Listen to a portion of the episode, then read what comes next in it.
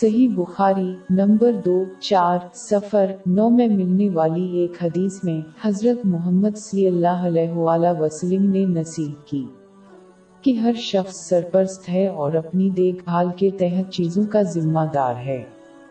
سب سے بڑی چیز جو کسی کا محافظ ہے، اس کا ایمان ہے۔ لہذا انہیں اللہ کے احکامات کو پورا کرتے ہوئے اس کی ذمہ داری کو نبھانے کی کوشش کرنی چاہیے۔ اس کی ممانتوں سے پرہیز اور صبر کے ساتھ تقدیر کا سامنا کر کے اپنے ایمان کی حفاظت کریں۔ نبی کریم صلی اللہ علیہ وسلم کی روایات کے مطابق اس سرپرستی میں ہر وہ نومت بھی شامل ہے جسے اللہ نے عطا کیا ہے۔ اس میں بیرونی چیزیں شامل ہیں جیسے دول اور اندرونی چیزیں جیسے کسی کا جسم۔ ایک مسلمان کو ان چیزوں کی ذمہ داری کو اسلام کے بتائے ہوئے طریقے سے استعمال کرنا چاہیے۔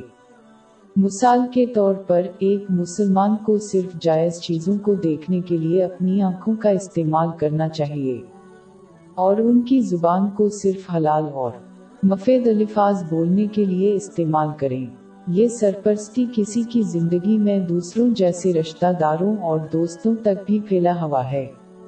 ایک مسلمان کو اپنے حقوق کو پورا کرتے ہوئے اس ذمہ داری کو پورا کرنا چاہیے۔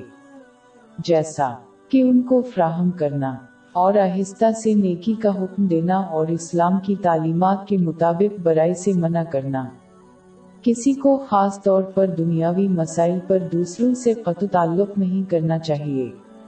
اس کے بجائے انہیں ان کے ساتھ حسن سلوک جاری رکھنا چاہیے۔ امید ہے کہ وہ بہتر سے بدلیں گے۔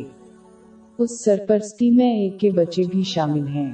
ایک مسلمان کو ان کی رہنمائی کرنی چاہیے۔ مثال کے طور پر کیونکہ یہ بچوں کی رہنمائی کا سب سے مؤثر طریقہ ہے۔ انہیں عملی طور پر اللہ کی اطاعت کرنی چاہیے، جیسا کہ پہلے بیان کیا گیا ہے، اور اپنے بچوں کو بھی ایسا کرنا سکھائیں۔